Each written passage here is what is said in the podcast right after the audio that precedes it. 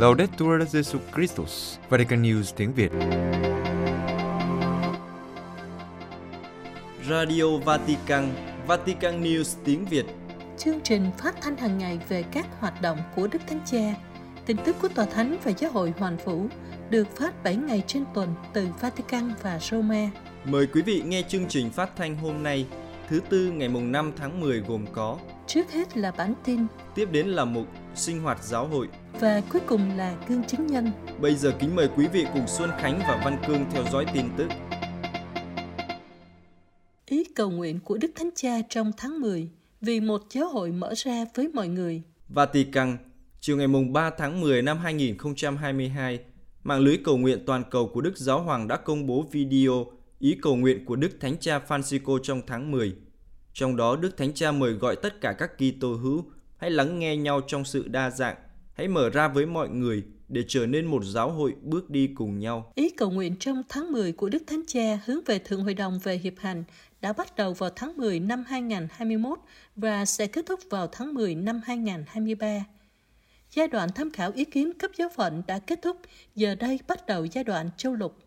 Trọng tâm của giai đoạn này là lắng nghe, phân định và đối thoại ở cấp độ khu vực dựa trên những đóng góp nhận được từ các giáo hội địa phương. Đức Thánh Cha bắt đầu video với câu hỏi hiệp hành có nghĩa là gì? Và Ngài trả lời, nghĩa là bước đi cùng nhau, bước đi với nhau và bước đi trên cùng một con đường. Theo Đức Thánh Cha, đây là điều mà Thiên Chúa mong đợi ở giáo hội của thiên niên kỷ thứ ba. Giáo hội cần ý thức lại mình là một dân tộc lữ hành và phải bước đi cùng nhau.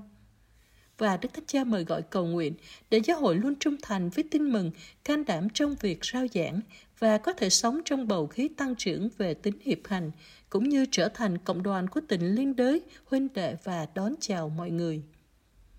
Trong video ý cầu nguyện, Đức Thánh Cha khẳng định rằng đối với giáo hội, Thượng Hội đồng không phải là một cuộc kiểm tra, không phải là việc thu thập ý kiến hay tổ chức một nghị viện, nhưng đó là việc thực sự lắng nghe nhau trong sự đa dạng và trên hết là lắng nghe nhân vật chính, đó là Chúa Thánh Thần. Đây là việc cầu nguyện và Đức Thánh Cha nhấn mạnh nếu không có cầu nguyện sẽ không có Thượng Hội đồng. Thực hành Thượng Hội đồng là học cách lắng nghe, học cách trò chuyện với những người khác, kể cả những người ở ngoài giáo hội, những người bên lề, để tìm kiếm sự gần gũi. Đó là đường lối của Thiên Chúa.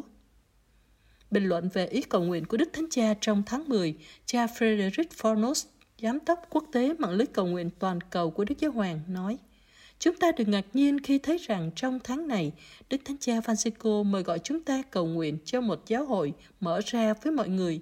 Ngài đang giúp chúng ta hiểu ý nghĩa của phân định. Để tiến trình Thượng Hội đồng đang diễn ra là một tiến trình thiêng liêng thực sự, điều này đòi hỏi phải lắng nghe, đối thoại, cầu nguyện và phân định. Sẽ không có sự phân định nếu không có cầu nguyện. Nếu không có cầu nguyện, chúng ta có thể chia sẻ những suy tư và kinh nghiệm tốt đẹp, nhưng sẽ rất khó để lắng nghe Chúa Thánh Thần, nhân vật chính của Thượng Hội đồng. Vậy chúng ta hãy nhớ rằng, như Đức Thánh Cha Francisco nói, không có cầu nguyện sẽ không có Thượng Hội đồng. Tài liệu Thượng Hội đồng giai đoạn châu lục đã được soạn thảo và trình lên Đức Thánh Cha. Vatican, khoảng 50 chuyên gia từ khắp nơi trên thế giới đã gặp nhau tại trung tâm doanh 23 ở Frascati, nước Ý, để lắng nghe, đối thoại và phân định dựa trên các bản tóm tắt của Thượng Hội đồng được thực hiện sau khi tham khảo ý kiến dân Chúa. Sau khi thảo luận trong 12 ngày làm việc, các chuyên gia đã viết tài liệu cho Thượng Hội đồng giai đoạn châu lục. Vào cuối khóa làm việc, các tham dự viên đã gặp gỡ Đức Thánh Cha vào chiều Chủ nhật mùng 2 tháng 10 tại Dinh Tông Tòa. Thông cáo của Văn phòng Tổng Thư ký Thượng Hội đồng Giám mục cho biết, Đức Thánh Cha và các chuyên gia đã gặp gỡ nhau trong bầu khí huynh đệ. Trọng tâm của những ngày làm việc là trao đổi về 112 bản tổng kết của các hội đồng giám mục và của các giáo hội đông phương, các hội dòng, các phong trào và hiệp hội thuộc giáo hội, các bộ của Vatican và các đóng góp cá nhân. Đây là sự hưởng ứng chưa từng có của các giáo hội địa phương. Thông cáo cho biết thêm, tại Frascati, các tham dự viên khóa họp đã thực hiện phân định chung qua phương pháp trò chuyện thiêng liêng như nhiều nhóm đã thực hiện trong giai đoạn đầu tiên của tiến trình Thượng Hội đồng. Thông qua thời gian lắng nghe và đối thoại, các cuộc họp toàn thể hoặc các nhóm làm việc theo nguồn gốc địa lý, phẩm chất giáo hội hoặc giới tính. Trước hết, những người tham gia xác định những căng thẳng chung đó như đã xuất hiện trong phần tổng hợp để sau đó lượng định thật sự và phù hợp với các tài liệu. với một bản thảo thứ nhất và sau đó là bản thảo thứ hai, đọc chéo, thảo luận và chỉnh sửa.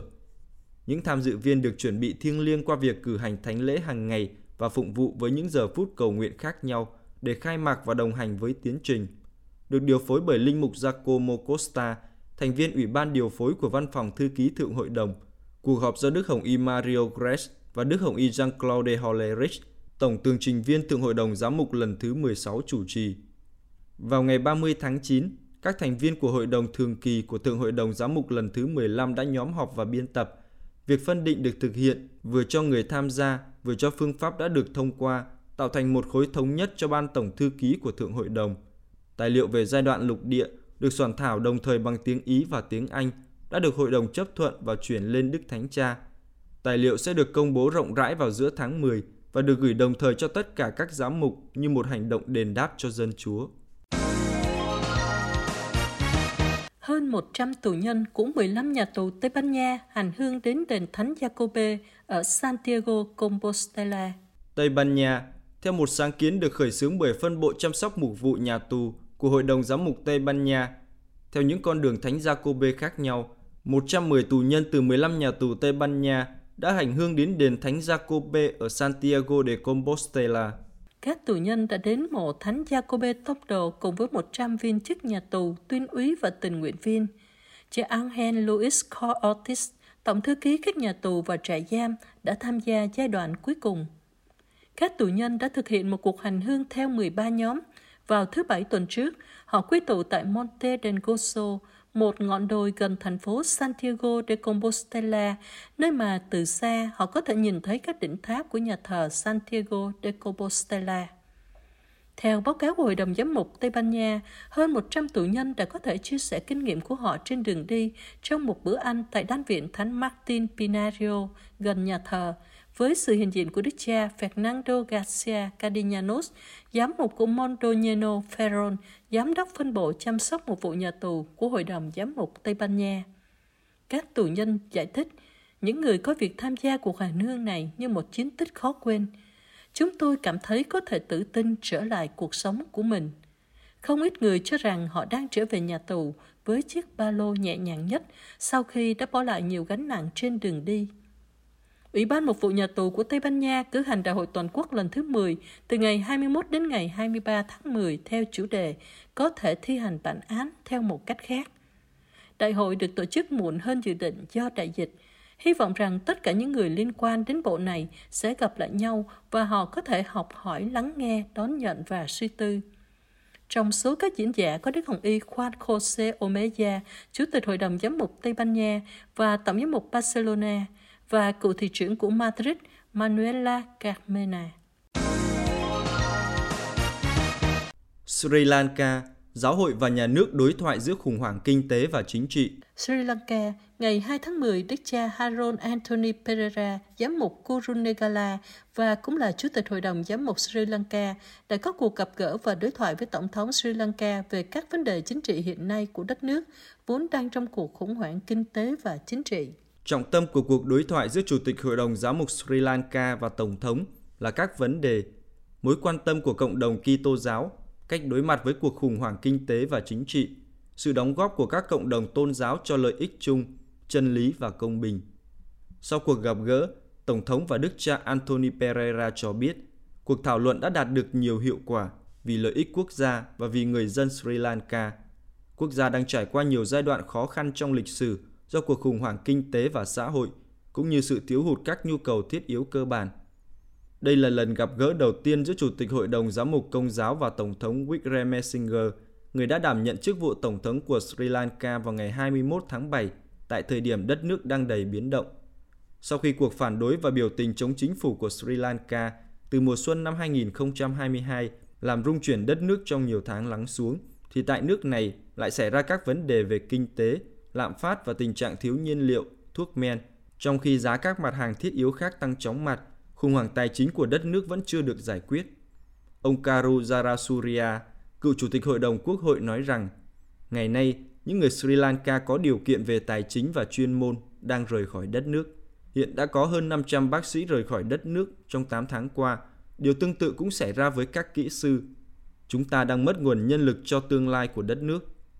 Giáo hội Công giáo cũng đã chỉ ra sự nghiêm trọng của cuộc khủng hoảng kinh tế và lưu ý rằng các tầng lớp trung lưu đang trở nên nghèo hơn từng ngày, người dân không được tiếp cận với thực phẩm và phải gắng sức để sinh tồn. Về chân lý và công bình, chủ đề luôn được Giáo hội Công giáo Sri Lanka lên tiếng.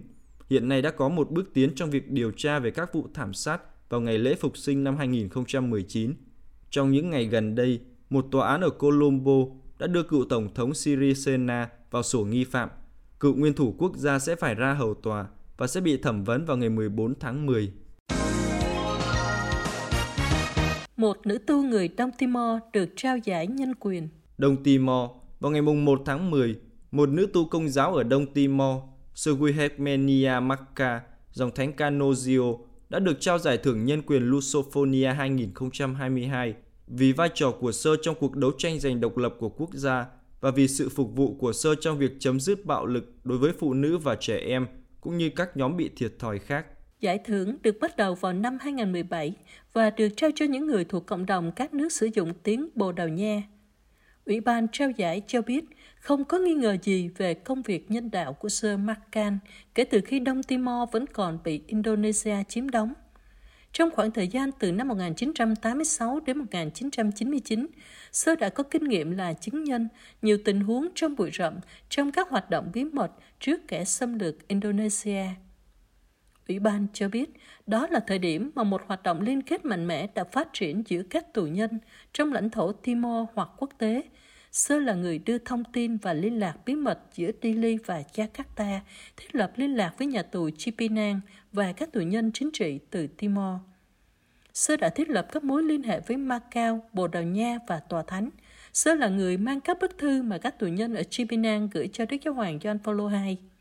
Ủy ban cho biết hoạt động của Sơ Maccan và nhấn mạnh vai trò quan trọng của Sơ trong nỗ lực chấm dứt xung đột đẫm máu ở Timor và trong cuộc đấu tranh giành độc lập. Sơ cũng đã bí mật tham gia các cuộc họp quốc tế ở Timor, Indonesia và ở Rome. Ủy ban cũng mô tả công việc của Sơ sau khi đất nước độc lập, trong đó Sơ đào sâu các hoạt động và kinh nghiệm tâm đồ của mình và củng cố các mối liên hệ truyền giáo quốc tế trở thành một quy chiếu đạo đức cho đất nước của mình trước toàn thế giới. Từ tháng 4 đến tháng 6 năm 2006, tu viện Canossa ở Balide của Sơ đã giúp những người di tản nội địa chạy trốn khỏi các cuộc đụng độ giữa binh lính, cảnh sát và các băng nhóm có vũ trang. Đôi khi Sơ làm trung gian giữa các băng nhóm.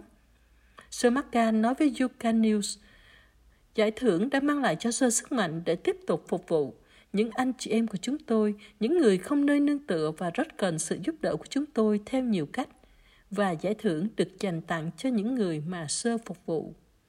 Sơ nói trong bối cảnh hiện tại của Đông Timor, giáo hội cần tiếp tục giúp đỡ và nâng cao tiếng nói của những người không được lắng nghe trong xã hội, đặc biệt là trong giới thượng lưu và đấu tranh để những người bình thường không bị xem như là các công cụ đơn thuần trong chính trị. Quý vị vừa theo dõi bản tin ngày mùng 5 tháng 10 của Vatican News tiếng Việt. Vatican News tiếng Việt Chuyên mục Sinh hoạt giáo hội Hai chân phước sắp được tuyên thánh Artemide Zatti và Giovanni Battista Scalabrini.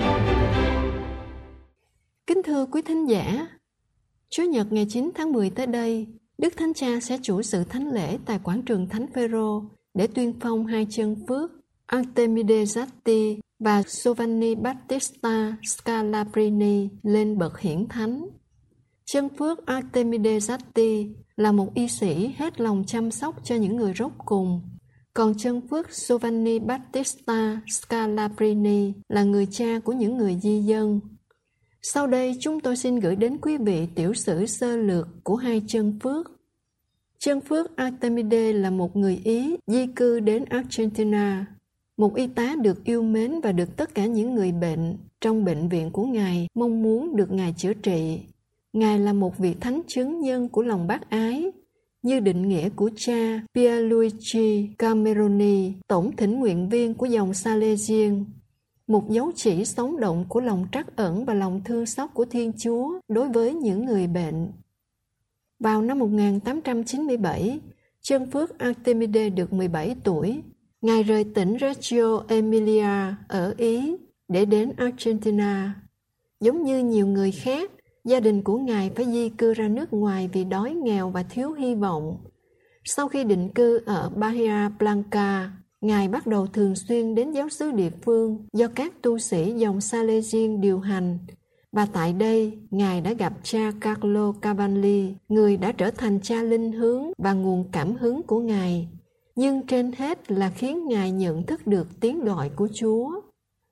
Yêu thích công việc của Thánh Gioan Bosco, khi Artemide chuẩn bị khấn dòng tại tu viện Salesian ở Benan thì Ngài mắc bệnh lao và điều này làm sụp đổ mọi kế hoạch của Ngài.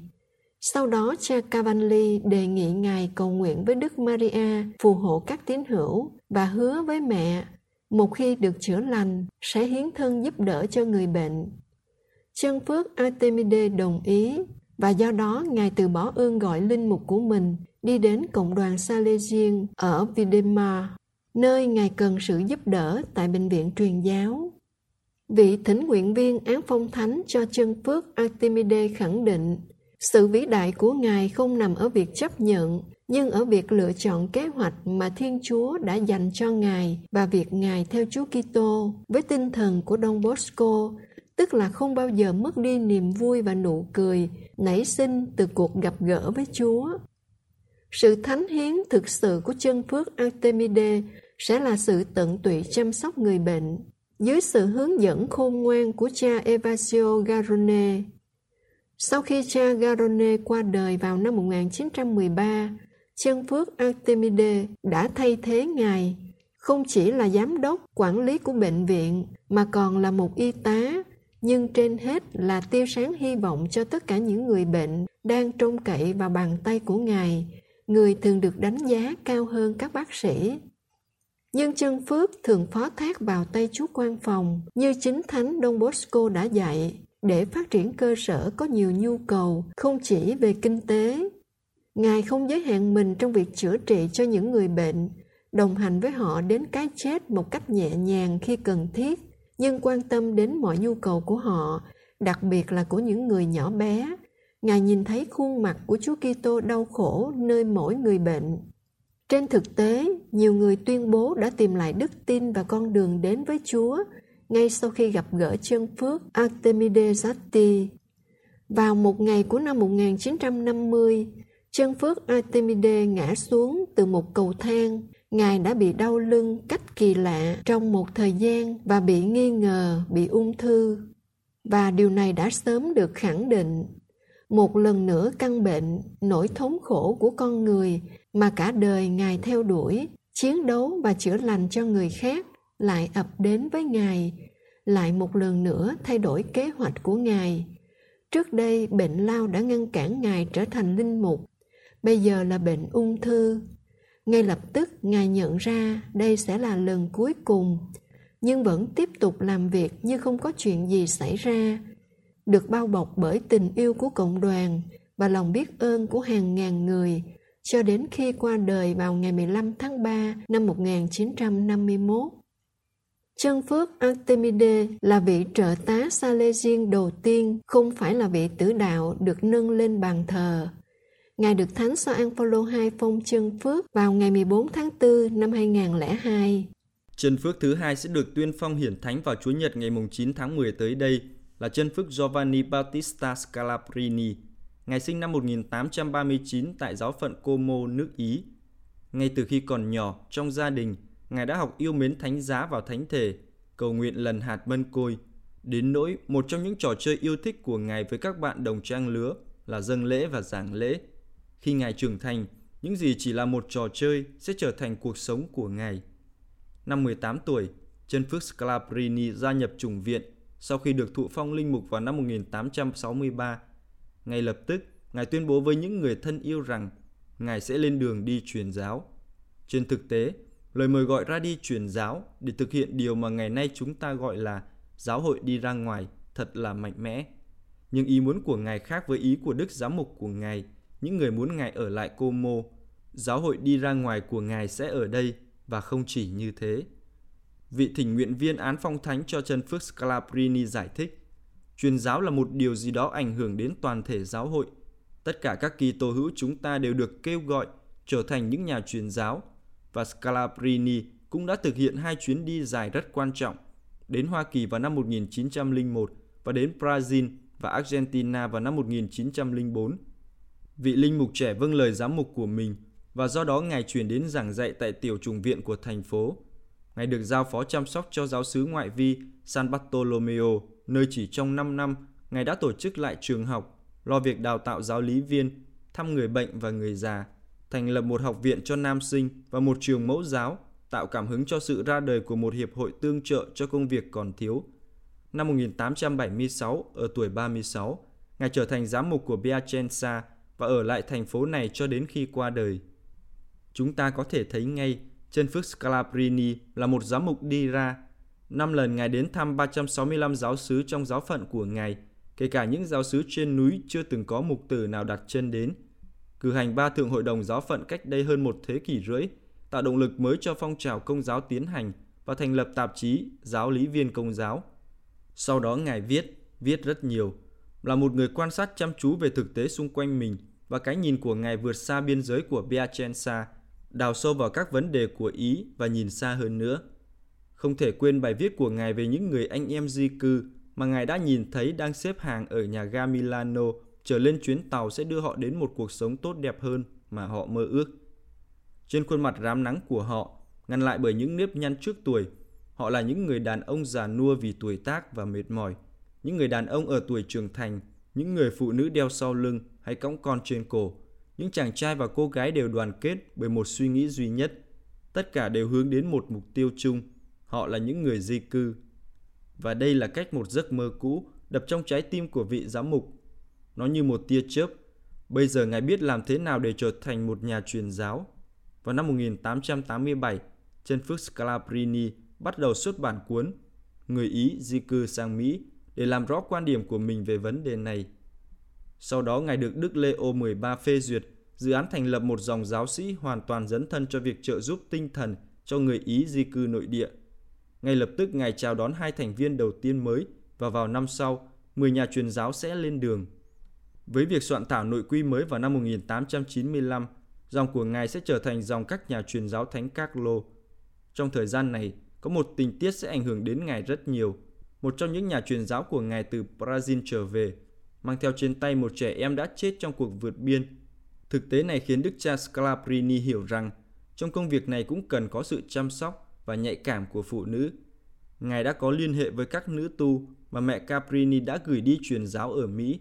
Vì vậy vào ngày 25 tháng 10 năm 1895, dòng các nữ tu truyền giáo Thánh Carlo được thành lập. Chân Phước Scalabrini qua đời vào năm 1905. Năm 1987, Đức Gioan Phaolô II đã ban sắc lệnh công nhận các nhân đức anh hùng của Ngài. Tiến trình phong trần phước cho Ngài diễn ra từ năm 1994 đến 1995. Hai năm sau đó, lễ phong trần phước diễn ra tại quảng trường Thánh Phêrô và lễ kính nhớ Ngài được ấn định vào ngày Ngài qua đời.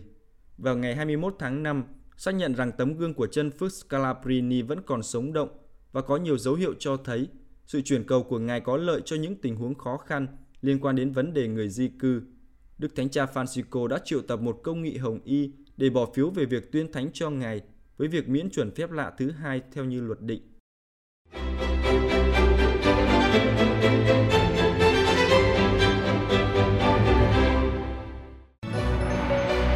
Vatican News tiếng Việt Chuyên mục Gương chứng nhân sự dấn thân âm thầm của bà Ga In Queen cho hoạt động bảo vệ sự sống Bà Gail Queen, người nắm giữ vai chính trong hoạt động bảo vệ sự sống của Hội đồng Giám mục Hoa Kỳ. Người đứng sau nhiều tiến bộ quan trọng nhất đối với sự sống ở Hoa Kỳ. Phong trào ủng hộ sự sống ở khắp nơi trên thế giới đã chứng kiến nhiều anh hùng công giáo vô danh. Đối với giáo hội Hoa Kỳ, một trong những anh hùng thầm lặng trong hoạt động này đã qua đời ngày 24 tháng 7 năm 2022. Đó là bà Gail Quinn, 79 tuổi.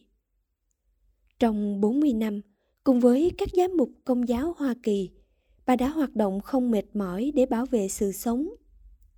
Hoạt động bảo vệ sự sống của bà Well bắt đầu từ năm 1966. Lúc đó bà làm phụ tá điều hành cho Ủy ban đời sống gia đình của các giám mục Hoa Kỳ. Đến năm 1972, cuộc tranh luận quốc gia này ngày càng gay gắt về vấn đề phá thai đã thúc đẩy các giám mục thành lập một văn phòng dành riêng cho các hoạt động bảo vệ sự sống. Và bà Well được mời đứng đầu chiến dịch của các giám mục trong hoạt động giáo dục và nâng cao nhận thức của người công giáo về các vấn đề sự sống. Một trong các hoạt động của bà là viết về bảo vệ sự sống. Lúc đầu, các bài viết của bà là các hướng dẫn giúp các giáo sứ thực hiện hoạt động bảo vệ sự sống. Sau đó, các cộng tác viên của bà đã tổng hợp và đưa lên Internet để mọi người có thể tham khảo. Bên cạnh đó, bà còn đưa ra các gợi ý cầu nguyện và phụng vụ với nội dung bảo vệ sự sống. Bà còn đề nghị chọn tháng 10 là tháng tôn trọng sự sống. Năm 1991, bà Well trở thành giám đốc điều hành của Ủy ban Hội đồng Giám mục về các hoạt động bảo vệ sự sống và giữ chức vụ đó cho đến khi nghỉ hưu vào năm 2006. Bà giám sát nỗ lực của các nhân viên trong việc giáo dục người công giáo, ảnh hưởng đến chính sách công, giao tiếp với công chúng và nâng cao hoạt động chăm sóc mục vụ. Tầm nhìn xa, sự khôn ngoan và sự kiên trì của bà đã được đánh giá rất cao trong giáo hội qua sự công nhận của các giám mục mà bà đã cộng tác. Các nhân viên bảo vệ sự sống của giáo phận và đặc biệt của Vatican. Bà Well từng là đại biểu chính thức của Tòa Thánh tại Hội nghị của Liên Hiệp Quốc về dân số và phát triển ở Cairo năm 1994 và tại Hội nghị Thế giới về Phụ nữ năm 1995 ở Bắc Kinh. Tuy nhiên, hầu như bà vẫn không được biết đến bên ngoài cơ cấu của giáo hội, bởi vì đó là cách bà muốn. Đối với các nhân viên, bà luôn trợ giúp họ hoàn thành công việc và quảng đại hỗ trợ khi họ gặp khó khăn về tài chính hoặc những khó khăn khác. Bà khuyến khích mọi người nói sự thật trong khi làm việc bác ái, trong những vấn đề có thể khơi dậy trong cảm xúc cay đắng. Tại Quốc hội, nhưng năm 1990 là thời gian đầy thử thách và căng thẳng. Những người ủng hộ phá thai đã chọn quảng bá đạo luật tự do lựa chọn tiền thân của đạo luật bảo vệ sức khỏe phụ nữ. Nhận thấy rằng mỗi thách đố cần nhiều hơn những lá thư và chứng tá từ các giám mục. Bà Well đã phát động một chiến dịch lớn để tiếng nói của người công giáo trên khắp đất nước được lắng nghe. Theo cách này, hàng triệu tấm bưu thiếp đã được gửi đến các thành viên quốc hội. Có thời điểm số bưu thiếp gửi đến quá nhiều khiến quốc hội không thể tiếp nhận đối với các đạo luật về chăm sóc sức khỏe, nhưng thực ra là cho phép phá thai. Bà khẳng định ủng hộ tiếp cận dịch vụ chăm sóc sức khỏe, nhưng nhấn mạnh rằng không được thúc đẩy phá thai như một cách để chăm sóc sức khỏe. Vào năm 1998, với sự công tác đắc lực của bà, các giám mục Hoa Kỳ đã hoàn toàn chấp thuận tài liệu Sống tin mừng sự sống áp dụng giáo huấn của thông điệp vĩ đại Evangelium Vitae của Thánh Giáo hoàng Gioan Phaolô đệ nhị tại Hoa Kỳ và kêu gọi người công giáo giúp xây dựng nền văn hóa sự sống. Nhiều người coi đây là lời tuyên bố hùng hồn nhất về việc bảo vệ sự sống mà các giám mục từng đưa ra. Ủy ban của Hội đồng Giám mục về hoạt động bảo vệ sự sống cũng làm việc để thúc đẩy việc chăm sóc mục vụ tại các giáo phận trên khắp Hoa Kỳ hỗ trợ phụ nữ mang thai và cho con cái của họ, chăm sóc giảm nhẹ cho những người mắc bệnh nan y. Dưới sự lãnh đạo của bà Well, văn phòng đóng góp vai trò tích cực hơn trong việc thúc đẩy hòa giải và chữa lành sau phá thai. Đồng thời, bắt đầu phát triển sổ tay đào tạo quốc gia đầu tiên cho các linh mục về thừa tác vụ này. Bà Queo có tầm nhìn rộng để xem mỗi thách đố đòi hỏi phải phối hợp phản ứng đa hướng, gồm các biện pháp thay thế vận động, giáo dục và quan tâm, giúp các giáo phận và giáo xứ phát triển các chương trình nhằm nâng cao mục tiêu đề ra. Mặc dù đã nghỉ hưu vào năm 2006, nhưng trong nhiều năm, bà Quell vẫn tiếp tục phục vụ với tư cách là nhà tư vấn được kính trọng cho Ủy ban Giám mục về các hoạt động bảo vệ sự sống.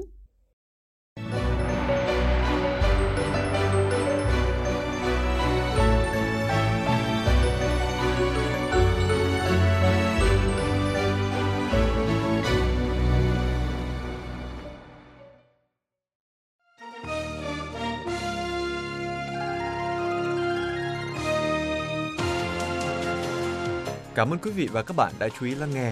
Hẹn gặp lại quý vị và các bạn trong buổi phát của Vatican News vào ngày mai. Laudetur Jesu Christus, ngợi khen Chúa Giêsu Kitô.